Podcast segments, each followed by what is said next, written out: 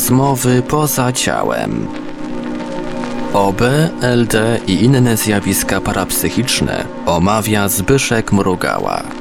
Witam Koncitę na dzisiejszym spotkaniu Infry. Witamy wszystkich słuchaczy Infry. Witam Cię, Konchita. E, Witaj Zbyszku i witam również wszystkich słuchających nas dzisiaj. Dzisiejszego wieczoru przygotowałem niespodziankę dla Państwa. Mianowicie będziemy rozmawiać z Koncitą o stanach świadomości, o zmianach stanu świadomości XXI wieku. Chciałabym dzisiaj porozmawiać o naszej codziennej świadomości, która jest niedoceniana przez ludzi. Wszystkie doświadczenia, które spotykają nas w OB, w snach i podczas stanów medytacyjnych, nie potrafią połączyć tego ze świadomością dzienną. I właśnie chciałam o tym dzisiaj porozmawiać, gdyż okazuje się, że potencjał świadomości jest dostępny w każdej chwili, także w tym tak zwanym tu i teraz i niekoniecznie muszą zaistnieć jakieś dodatkowe, korzystne uwarunkowania typu relaks głęboki, czy przygotowanie medytacyjne, otoczenie odpowiednie. Nie, właśnie okazuje się, że bardzo ciekawe, fantastyczne doświadczenia ze swoją świadomością są dostępne właściwie w każdej chwili i zależą tylko od naszej intencji i zdolności jakby z jednej strony do ukierunkowania intencji, a z drugiej strony do otwartości.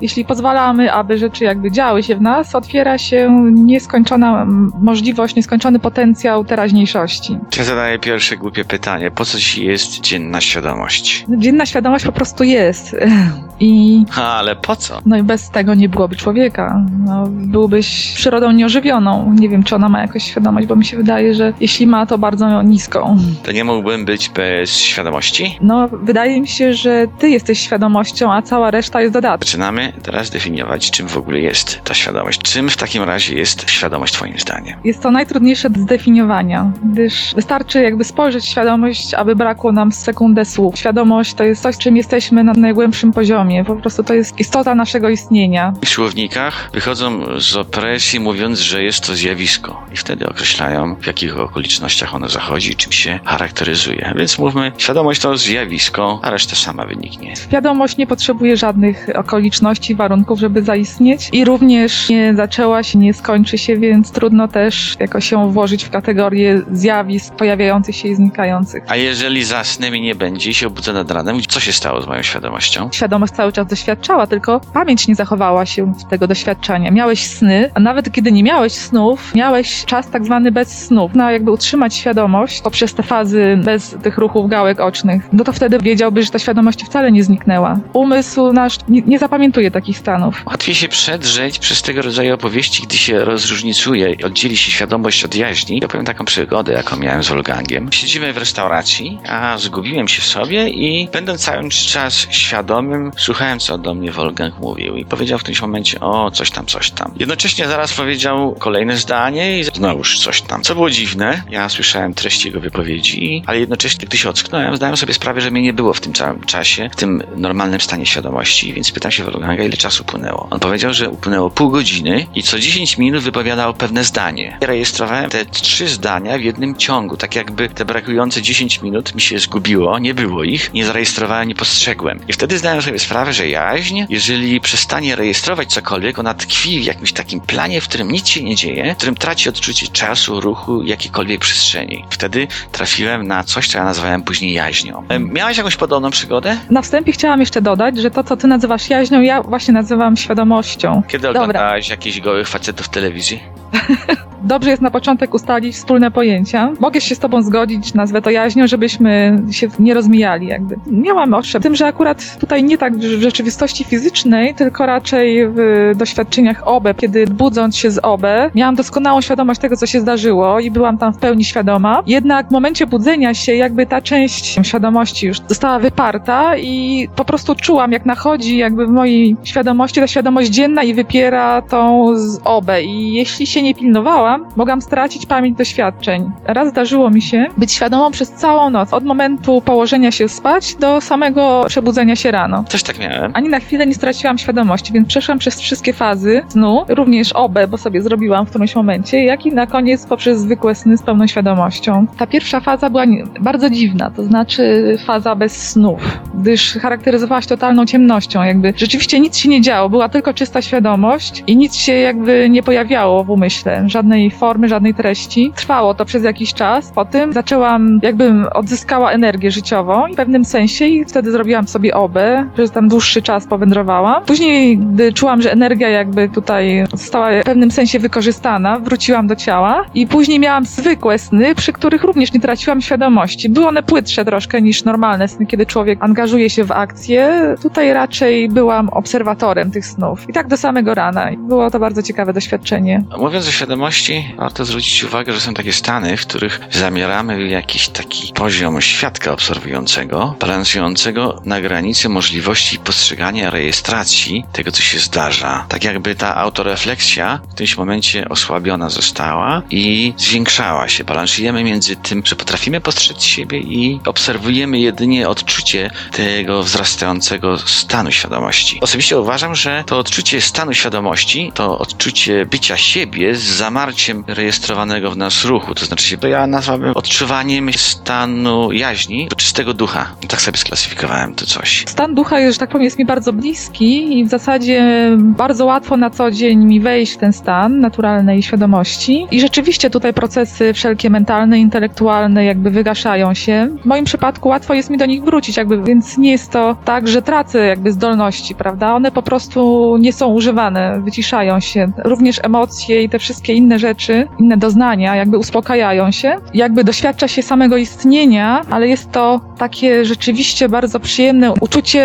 bycia bardziej sobą, takie głębokie, takie naprawdę, powiem, głębi istnienia. Czym twoim zdaniem może być to odczucie głębi istnienia? Wzmożone odczucie swojej świadomości? Wydaje mi się, że jest to wejście w wyższe ciałko, tak mówiąc swoim językiem, a moim językiem to jest właśnie bycie tym, kim naprawdę jesteśmy. I dlatego wszystko to, co nabyliśmy poprzez doświadczenia tutaj na Ziemi, te wszystkie rzeczy, które nas spotkały, te wszystkie ślady jakby zostają odsunięte i możemy cieszyć się tym, kim jesteśmy naprawdę. Nieograniczoną, wolną, bezforemną, piękną, jaźnią, świadomością, nieoddzieloną od innych. Jesteśmy w stanie określić sobie to odczucie świadomości, odczucie jaźni, czy tego ducha. Zastanawiające jest to, dlaczego on przyjmuje takie różne formy. Na podstawie obserwacji naszych towarzyszy możemy wywnioskować, że ktoś jest jak gdyby bardziej uduchowiony, ktoś mniej. Zastanawiam się teraz nad tym, co będzie celem rozwoju świadomości, jaką formę ona przybierze do czego będzie zmierzać. My zarejestrowaliśmy, że człowiek w ciele fizycznym, czy tej dziennej świadomości, on może, jak gdyby koncentrując się na sobie, docierać do swojej głębi i rozpoznawać w sobie tą istotę duchową. To się czuje, bo się wie, że po prostu się jest, to się odczuwa. Powiedz proszę, jak twoim zdaniem będzie przebiegał rozwój świadomości człowieka na Ziemi w najbliższym stuleciu, może tysiącleciu? Czy mogłabyś tam wskazać ewentualnie, w jakim kierunku to będzie się wszystko toczyło? Będziemy lepsi w matmie? Będziemy lepiej odczuwać złość lub miłość? Rozbudzimy sobie telepatię? Co się będzie działo? Moim zdaniem osobistym ludzkość zmierza w stronę jakby dostrzeżenia, że tworzymy jakąś całość na Ziemi, że jesteśmy wzajemnie odpowiedzialni za wspólne decyzje, że jedne decyzje jednych ludzi wpływają na drugie. Może Nie są to członki altruistów? Wydaje mi się, że nie. Naukowcy i filozofowie zaczynają dostrzegać, że nie są jakby sami na Ziemi, że to wszystko jest połączone i wpływa na siebie. Także jeśli zatrujemy prawda, środowisko w jednym miejscu na Ziemi, to cała Ziemia będzie odczuwała tego skutki, albo przynajmniej duży obszar jej. Pytanie jest proste. Jak będzie przebiegał rozwój świadomości w przyszłych stuleciach? Do czego to wszystko zmierza? Bo mówi się, że Ziemia przeżywa jakiś rozwój, fale szamana zmieniają swoją częstotliwość, przyjdzie Jezus, naświetli nas, będzie euforia, będzie radość, będzie zmiana stanu świadomości. Cały świat wkroczy w nową erę. O co w tym wszystkim chodzi? Jest zauważalna rzeczywiście y, tendencja jakby większego otwarcia, poczucia jedności ludzi i to jest rzeczywiście piękne, bo ludzie zaczynają się powoli otwierać. Dawniej rozwój duchowy była to jakaś wiedza tajemna, zarezerwowana dla nielicznych, a tutaj od ostatnich iluś tam lat jest to temat, którym każdy może się zajmować, interesować, a również go praktykować, więc jest to wspaniałe po prostu. Już nie trzeba jechać na koniec świata do jakichś tam ashramów czy świątyń buddyjskich, ale jest to temat po prostu powszechny i wydaje mi się, że to jest naprawdę piękne i że to ma przyszłość i każdy czuje, że może się odnaleźć, prawda, znaleźć najbardziej te rzeczy, które mu w danej sytuacji życiowej teraz pomogą, gdyż jest dużo nauczycieli, jest mnóstwo przykładów. Uważam, że to po prostu jest jakiś boom wiedzy o, o człowieku, o świadomości. Jestem po prostu tym oczarowana. Jednym słowem, człowiek posłucha raz naszej audycji i od razu będzie mądry. No nie, ale posłucha naszej audycji, posłucha iluś tam nauczycieli różnego typu na YouTubie, poczyta sobie wiele artykułów z przeróżnych tradycji w internecie i coś tam odnajdzie dla siebie, no bo jednak różnice między ludźmi są duże, prawda? Ostatnio się szczególnie nauczyłam tego, że każdy ma jakby swoją tą drogę i nie da się jakby dostosować, wejść jakby schemat innego człowieka, bo u nas to nie zadziała na przykład. Będzie jakiś wewnętrzny opór, prawda? Niektóre jakby drogi są nam bliższe, a niektóre nie, niekoniecznie. Czy dobrze zrozumiałem? Teraz nie trzeba jechać rowerem do sąsiada 5 kilometrów. Wystarczy zadzwonić, umówić się, następuje wymiana informacji i wiemy to, co potrzebujemy. Znaczy, Albo wiemy, cały gdzie świat, szukać. cały, cały świat dzieli się teraz informacją, mamy łatwość w jej zdobywaniu. To jest wielki plus dla nas, ponieważ w ciągu jednego wieczoru możemy zgromadzić to, co by zajęło nam na przykład 4 tygodnie jazdy rowerem od wsi do wsi, czy od miasta do miasta. Mamy Dokładnie. więc już zysk, a więc Ludzie pół jesteśmy... życia wędrowali w dawnych czasach, żeby dostać się do jakiegoś nauczyciela, o którym słyszeli, że jest oświecony. Teraz, już wiedząc już co robić, możemy obserwować się, możemy wnioskować, a więc to jest duża zaleta dla nas, bo możemy przejść dalej do przodu. Co w takim razie twoim zdaniem zrobimy z tą wiedzą? Na co się zanosi? Zanosi się na globalne przebudzenie do naszej prawdziwej natury, a skutki zewnętrzne mogą być tylko piękne, prawda? Będzie ros- rosnąca miłość, jakaś empatia, zrozumienie. Myślę, że jednak zanim to nastąpi, to jeszcze trochę będziemy musieli pocierpieć, ale no, jest zauważalne globalne ocieplenie wzajemnych relacji międzyludzkich, zainteresowanie tematem rozwoju wewnętrznego, do samodoskonalenia się. Tak zastanawiam się, czy to koniecznie musi być zaraz ta miłość, ta empatia. Mam znajomego, który skoncentrowany jest na zarabianiu pieniędzy. Jest jak lis. Jego celem jest tylko gromadzenie jak najwięcej. Jego znajomi robią to samo. Co by musiało się stać, żeby ta osoba przestała pragnąć zbierania tych pieniędzy? To nie będzie takie proste. Myślę, że te rzeczy się mogą uzupełnić. To nie jest tak, że ktoś nagle musi zrezygnować z czegoś, prawda? Jeśli on zacznie odkrywać siebie, to może stwierdzić, że te pieniądze nie dość, że same będą do niego przychodzić, z jednej strony, z drugiej strony, co on może zrobić z tymi pieniędzmi, prawda? Gromadzić, kolejne domy kupować. Ja mu mówiłem, że jest nieśmiertelny, to mnie wyśmiał i powiedział, że jestem szurnięty. Bo on nie zaczął jeszcze odkrywać siebie, tych skarbów, które ma w sobie. On ciągle identyfikuje się z tym, Zero autorefleksji. nie ma takiej głę- pogłębionej autorefleksji, więc próbuje zabezpieczyć swój byt, ale to urasta do takich karykaturalnych postaci. Zdobywa się kolejne, nie wiem, domy i już w zasadzie nie wiadomo po co, prawda? No, Mało czasu spędzone z rodziną, ponieważ przebywa na budowie i dokładnie. dzieciaki głupieją później. Dzieciaki tracą z nim kontakt, rodzina traci kontakt, człowiek traci kontakt ze sobą. W zasadzie tylko patrzy na te swoje zgromadzone dobra i chyba go ogarnia jakaś pust, którą próbuje zapełnić poprzez kolejne przedmioty. I to wydaje mi się, że to jest choroba naszych czasów. Możliwe, że dzieciaki, mające doskonały przykład, wsadzą go później do piwnicy i będą karmić wodą i bułką. Będą tak samo bezlitosne jak on. Ale pozostawmy już te nikczemne tematy. I cały czas mnie zastanawia na jedno. Jak może przebiegać rozwój w przyszłości, rozwój świadomości? Bo zauważyliśmy, że istnieje coś takiego jak ja świadomość, tak jak gdyby rdzenie tej świadomości dziennej, która jest otoczona naczepami.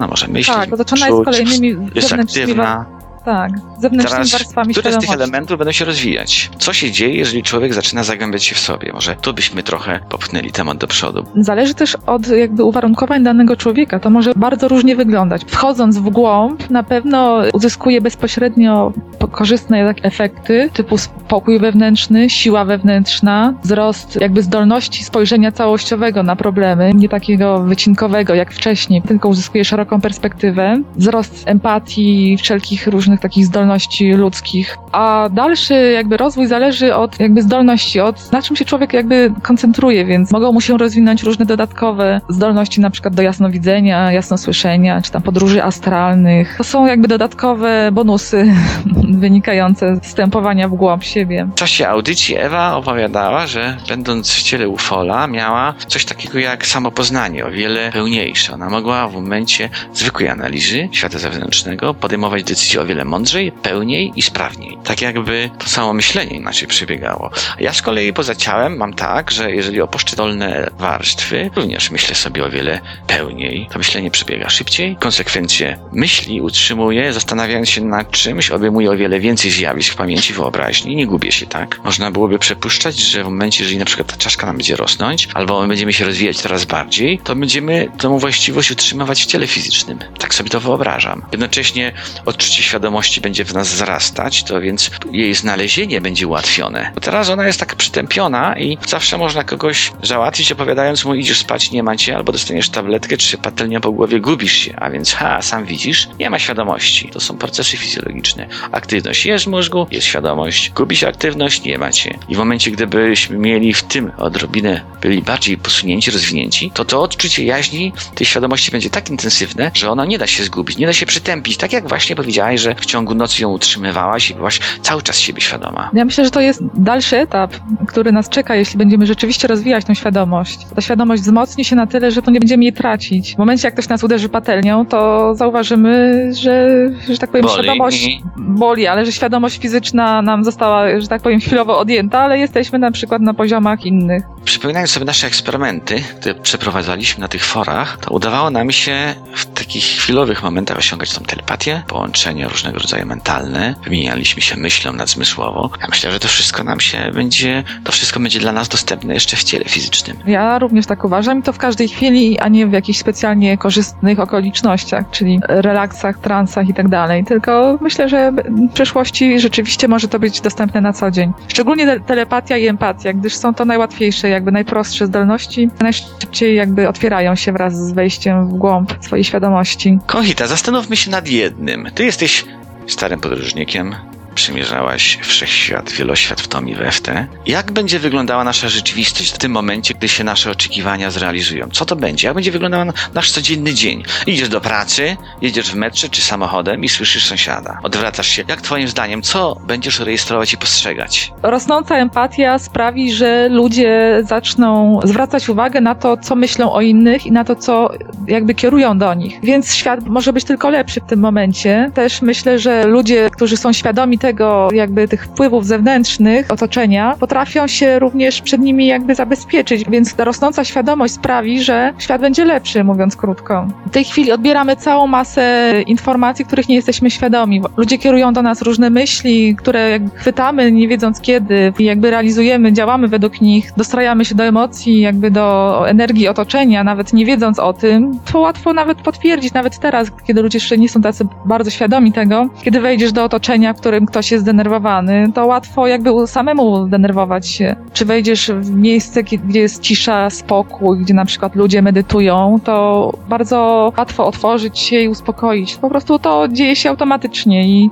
powstaje świadomość zbiorowa. Jakby większa świadomość tych procesów sprawi, że ludzie zaczną go lepiej kontrolować i myślę, że to wszystko pójdzie w dobrą stronę, bo ludzie nie są świadomi, ile zła mogą wyrządzić kogoś nienawidząc, czy źle mu życząc, a kiedy sobie to uświadomią i zobaczą, jak to działa na innych, na siebie i że jesteśmy tak naprawdę wszyscy połączeni ze sobą, to to może być tylko dobre. Ale spójrz, jakie to może mieć następstwa, bo odczuwając swoich partnerów, idziesz do pracy, masz skasować za usługę i czujesz, jak klient płacze. I czujesz tą jego rozpacz, jak każdy wydany pieniądz za usługę jest dla niego kamieniem na sercu. I wtedy automatycznie zniżasz cenę, to zmniejszy nasze dochody. Będziemy biedniejsi.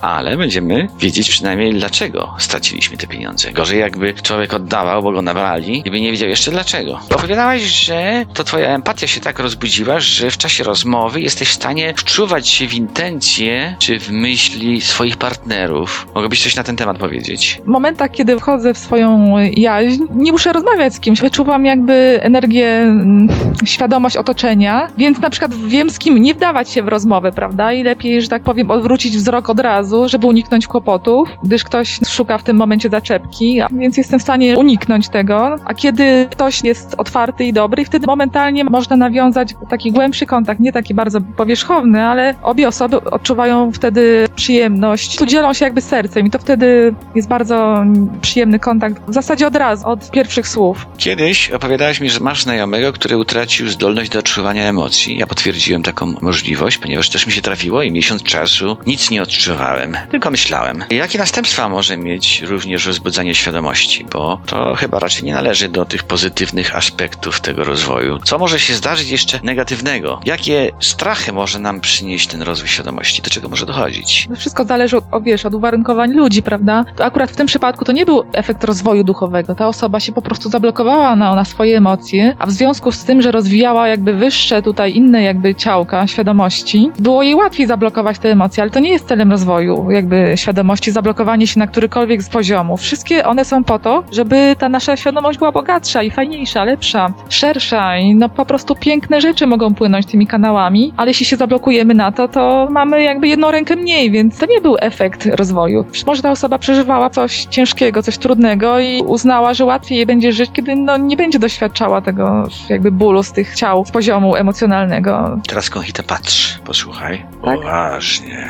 W tych ostrzeżeniach na temat zmian stanu świadomości oczekujących ludzkość w przyszłości, często się mówi, że ludzie będą głupieć, będą wariować, pojawią się choroby psychiczne. Co oni mogą mieć na myśli? Co może być tego przyczyną? Ja myślę, że rosnąca energia sprawia, że to wszystko, które siedzi jako ukryty potencjał w umyśle, może się zrealizować. To znaczy, wszystkie nasze schizy, jakieś tam, jeśli nierozwiązane sprawy, jeśli nagle zostaną jakby włączone za dużej ilości, to człowiek trochę głupieje. Po prostu nadmiar stresu, nadmiar jakichś tam ciężkich doświadczeń może sprawiać, że rzeczywiście ludzie mogą trochę głupieć, no nie? Ale, no ale nie jestem przekonana, czy to musi tak być, szczerze powiedziawszy. Myślę, że możemy doświadczać różnych trudności, jak, gdyż te wszystkie obciążenia mogą nagle się nam tutaj uaktywnić, ale to jest wszystko rozwojowe i ma przyszłość. Będzie, wydaje mi się, że będzie dobrze. Ja jestem mistrzem od głupienia. Muszę ci powiedzieć, że w czasie tych wielu lat analizowania własnej jaźni, stanu świadomości, rozgrzewania energii, pobudzania, zdobywania kontroli nad ciałami, głupiałem wielokrotnie, ponieważ te części, te elementy mnie oddzielały się ode mnie. W którymś momencie zdobyłem umiejętność rozdzielania się na fragmenty.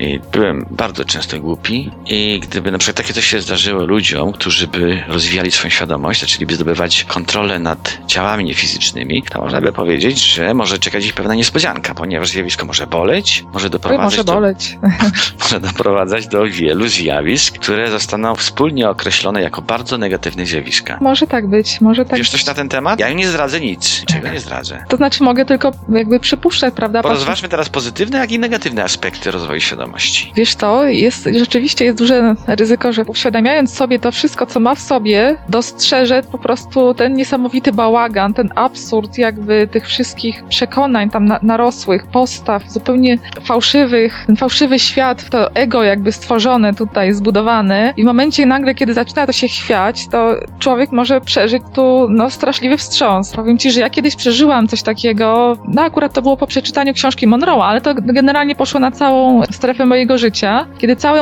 mój system jakby wartości zachwiał się i przewrócił się i po prostu się rozpadł. Ja myślałam, że tu świat się skończy w tym momencie, bo że nic nie jest takie, jakie było i było to wstrząsające i przerażające, ale w sumie wyszło mi na dobre, także nie ma co, prawda? A co się wtedy zdarzyło? Moja wiedza o świecie runęła w gruzach. Wszystkie prawa, wszystkie rzeczy, które znałam, zaczęłam kwestionować. To było tak, no, 18 lat? 21 lat życia tej naszej rzeczywistości codziennej zostało nagle zakwestionowane i że to wszystko nie jest tak. Co gorsza, miałam poczucie, że to rzeczywiście nie jest tak, gdyż miałam już różne przebłyski i to doprowadziło mnie no, do takiej sytuacji, że no rozbicia wewnętrznego, totalnego rozbicia wewnętrznego. Co na to chłopcy? Jacy chłopcy? Którzy spotykałaś? Podobała się im bardziej czy mniej? Stronili od ciebie, czy ciągnęło ich w twoją stronę? Zaczęłam przyciągać pewien typ chłopców.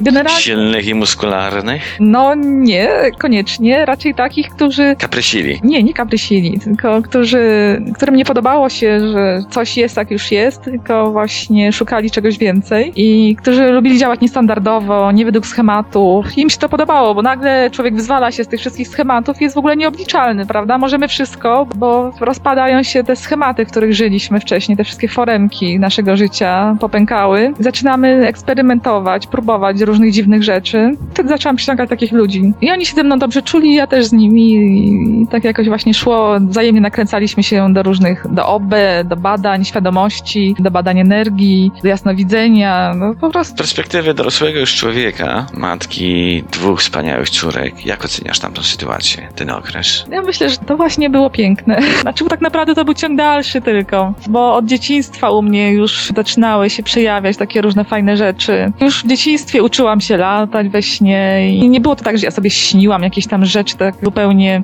automatycznie, tylko miałam całą serię snów, w których się uczyłam na przykład różnych rzeczy. Spotykałam różnych dziwnych jakby istoty, więc ten moment jakby Dziwne czy interesujące? no dla mnie to były fascynująco interesujące, takie, których nie znałam tutaj na Ziemi, prawda? Całkowicie świadome? Świadome, jak Co ci najbardziej. powiedzieli? Nauki o, o czasie na przykład, albo jak pojawienia się różnych jakichś dziwnych rzeczy, których nie potrafiłam zinterpretować. Na przykład przeloty jakiejś ogromnej ilości świateł nade mną, które były istotami tak naprawdę razem przelatującymi. Ale to takiej ilości w, w tysiącach, że tak powiem. Ja potem wstałam i patrzyłam, o matko, co to było, prawda? Co to się działo? Czy różne miłe spotkania.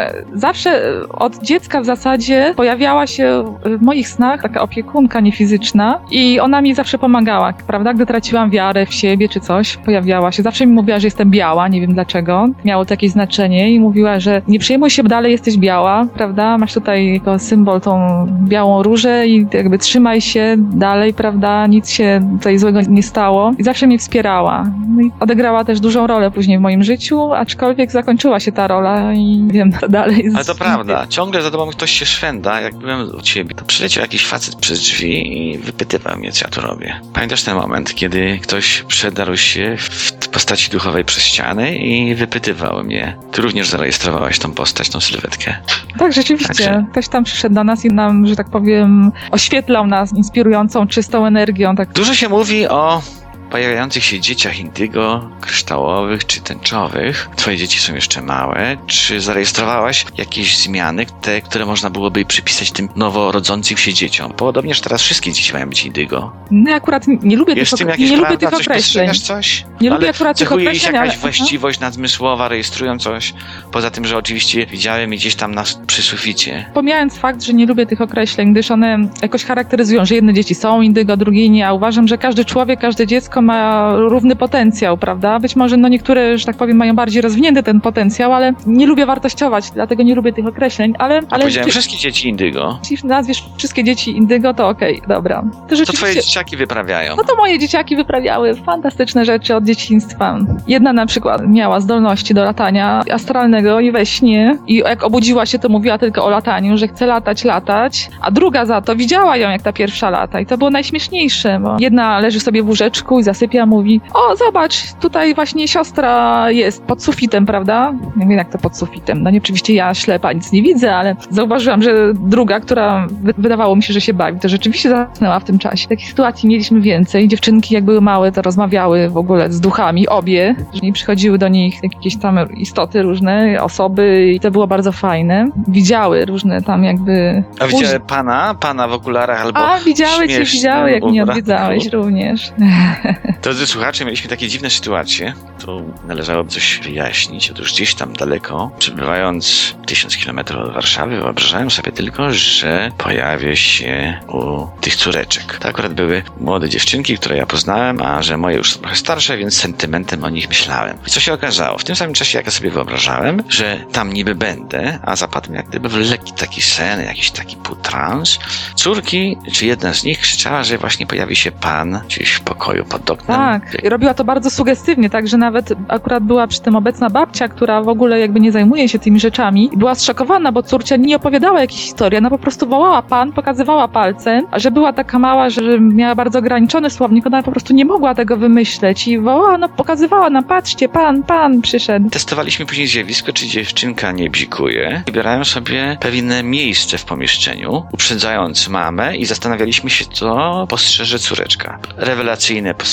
ona potwierdzała, że rzeczywiście w tym miejscu ja się mogłem pojawić. I co się okazuje? Otóż nasze pociechy rejestrują i postrzegają coś, coś co nazywam myślokształtem, naszym ciałem subtelnym, czy ciałem astralnym, czy może mentalnym. I bądźcie ostrożni, drodzy słuchacze, nie gońcie dzieci za to, tylko zastanówcie się, co może być tego przyczyną, bo dzieciaki rzeczywiście rejestrują zjawiska, o których większość ludzi nie ma w ogóle pojęcia. Ile mają teraz lat? Bo słyszałem coś, że te zdolności jak gdyby się wyciszyły. Przygasły, tak, przygasły. One już już teraz są w wieku szkolnym, wprawdzie wczesnoszkolnym, ale już rzeczywiście przygasły. Latają jeszcze, czy skończyło się? Czasami latają, przeżywają naprawdę dziwne przygody, przemieniać rzeczy we śnie, tworzyć sobie własne sny. Mają normalne, świadome sny, tylko że mają taki język, prawda, bajkowy, więc mówią, że uzyskują moce magiczne, jak w bajkach i że potrafią wtedy wszystko robić, mogą czarować, prawda. Czy wspólnie z Krzyśkiem mieliście jakieś ciekawe sytuacje, w których komunikowaliście się telepatycznie? O tak, mieliśmy. Coś niezwykłego. Wielokrotnie na przykład zdarzało mi się, że wyciągałam komórkę i myślę o nim i w tym momencie on dzwoni. A ja nie wiem dlaczego wyciągnęłam tą komórkę, bo jakby nie miałam jeszcze ochoty się z nim kontaktować i odbieram, prawda, telefon. Albo na przykład w życiu rodzinnym też y, nieraz uzyskujemy dziwną jednomyślność. To znaczy na przykład nieraz siedzę sobie i pomyślę, och, napiłabym się herbaty, ale nie chce mi się wstać, mówiąc krótko, i zrobić jej sobie, a w tym momencie mój mąż pyta mnie, czy może zrobić ci herbaty?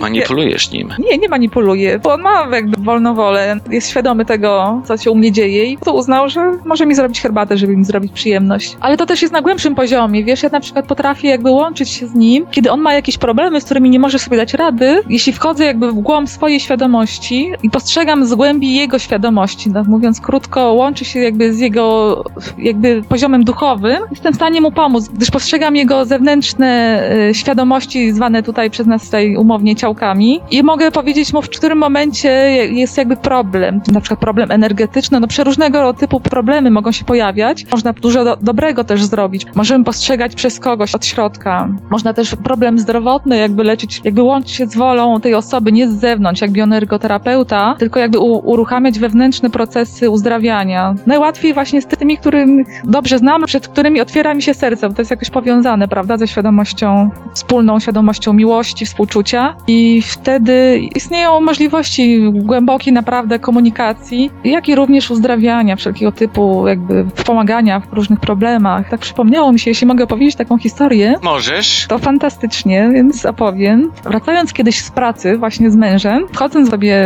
w czasie jazdy, która no, nie była zbyt jakby pasjonująca w ten głębszy stan, w którymś momencie gdzieś jakby wyłączyło się część mojego ego. To było coś fantastycznego. Byłam tą świadomością, która się nigdy nie wcieliła, nie miała nic wspólnego z tymi zewnętrznymi świadomościami ziemskimi. Wszystkie problemy, które miałam kiedykolwiek w życiu, wydały mi się z, tej pozycji śmieszne, autentycznie śmieszne. I problemy, o których opowiadał wtedy mój mąż, również wydały mi się śmieszne, bo jakby patrząc na drugą świadomość, która jest również świadomością niewcieloną i słysząc, co opowiada o jak codziennych, fizycznych, małych rzeczach, które całkowicie zaprzątnęły mu świadomość tak, że w ogóle nie był niczego świadom, kim jest naprawdę, to sytuacja wydała mi się mocno komiczna. Sytuacja była taka absurdalna dosyć mocno. Z jednej strony zupełnie nie rozumiałam, o czym on mówi, ale z drugiej strony, mając te jeszcze zewnętrzne warstwy świadomości, mogłam ich wykorzystać i oczywiście rozumiałam doskonale, o czym mówi, prawda, o problemach. Patrząc z tej perspektywy, mogłam mu łatwo powiedzieć, co jest tutaj problemem, w czym się kryje, dlatego, że dostrzegałam z tej zupełnie innej warstwy świadomości, w której wszystko było jasne. I wiedziałam, że jego problemy, o których opowiadał w tym momencie, tam były związane z pracą, w ogóle nie dotyczyły pracy, bo jego problem to było poszukiwanie wolności. Czas nasz antenowy dobiega końca. Dziękuję Ci, Conchita, za to spotkanie. Dziękuję wszystkim, którzy wytrwali do końca. Żegnamy się również ze słuchaczami i do zobaczenia za tydzień. Produkcja i realizacja Portal Infra www.infra.org.pl